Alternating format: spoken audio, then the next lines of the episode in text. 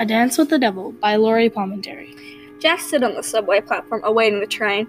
A man, dressed in a long coat, walked right up next to him and stopped. Out of his coat, he pulled out a thick stack of cash and threw it, it into the tracks. Jack looked at the money, then at the man.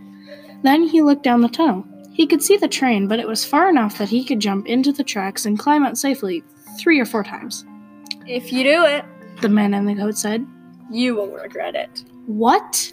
Jack said. Your life will not be the same. Jack thought quickly.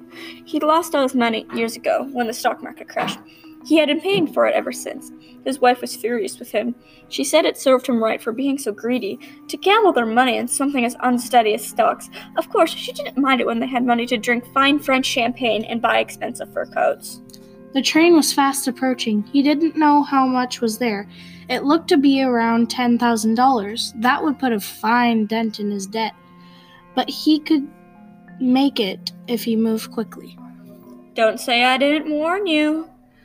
The man in the coat grinned, his face a mere shadow with teeth. Jack jumped in, but he lost his footing, slipped, and hit his head on the rail. Jack woke in a hospital room. His wife sat in the chair, her eyes red from crying. Jack went to move, but he couldn't feel his legs. I can't feel my legs. Jack whispered. His wife just shook her head. I can't feel my legs. Jack repeated himself.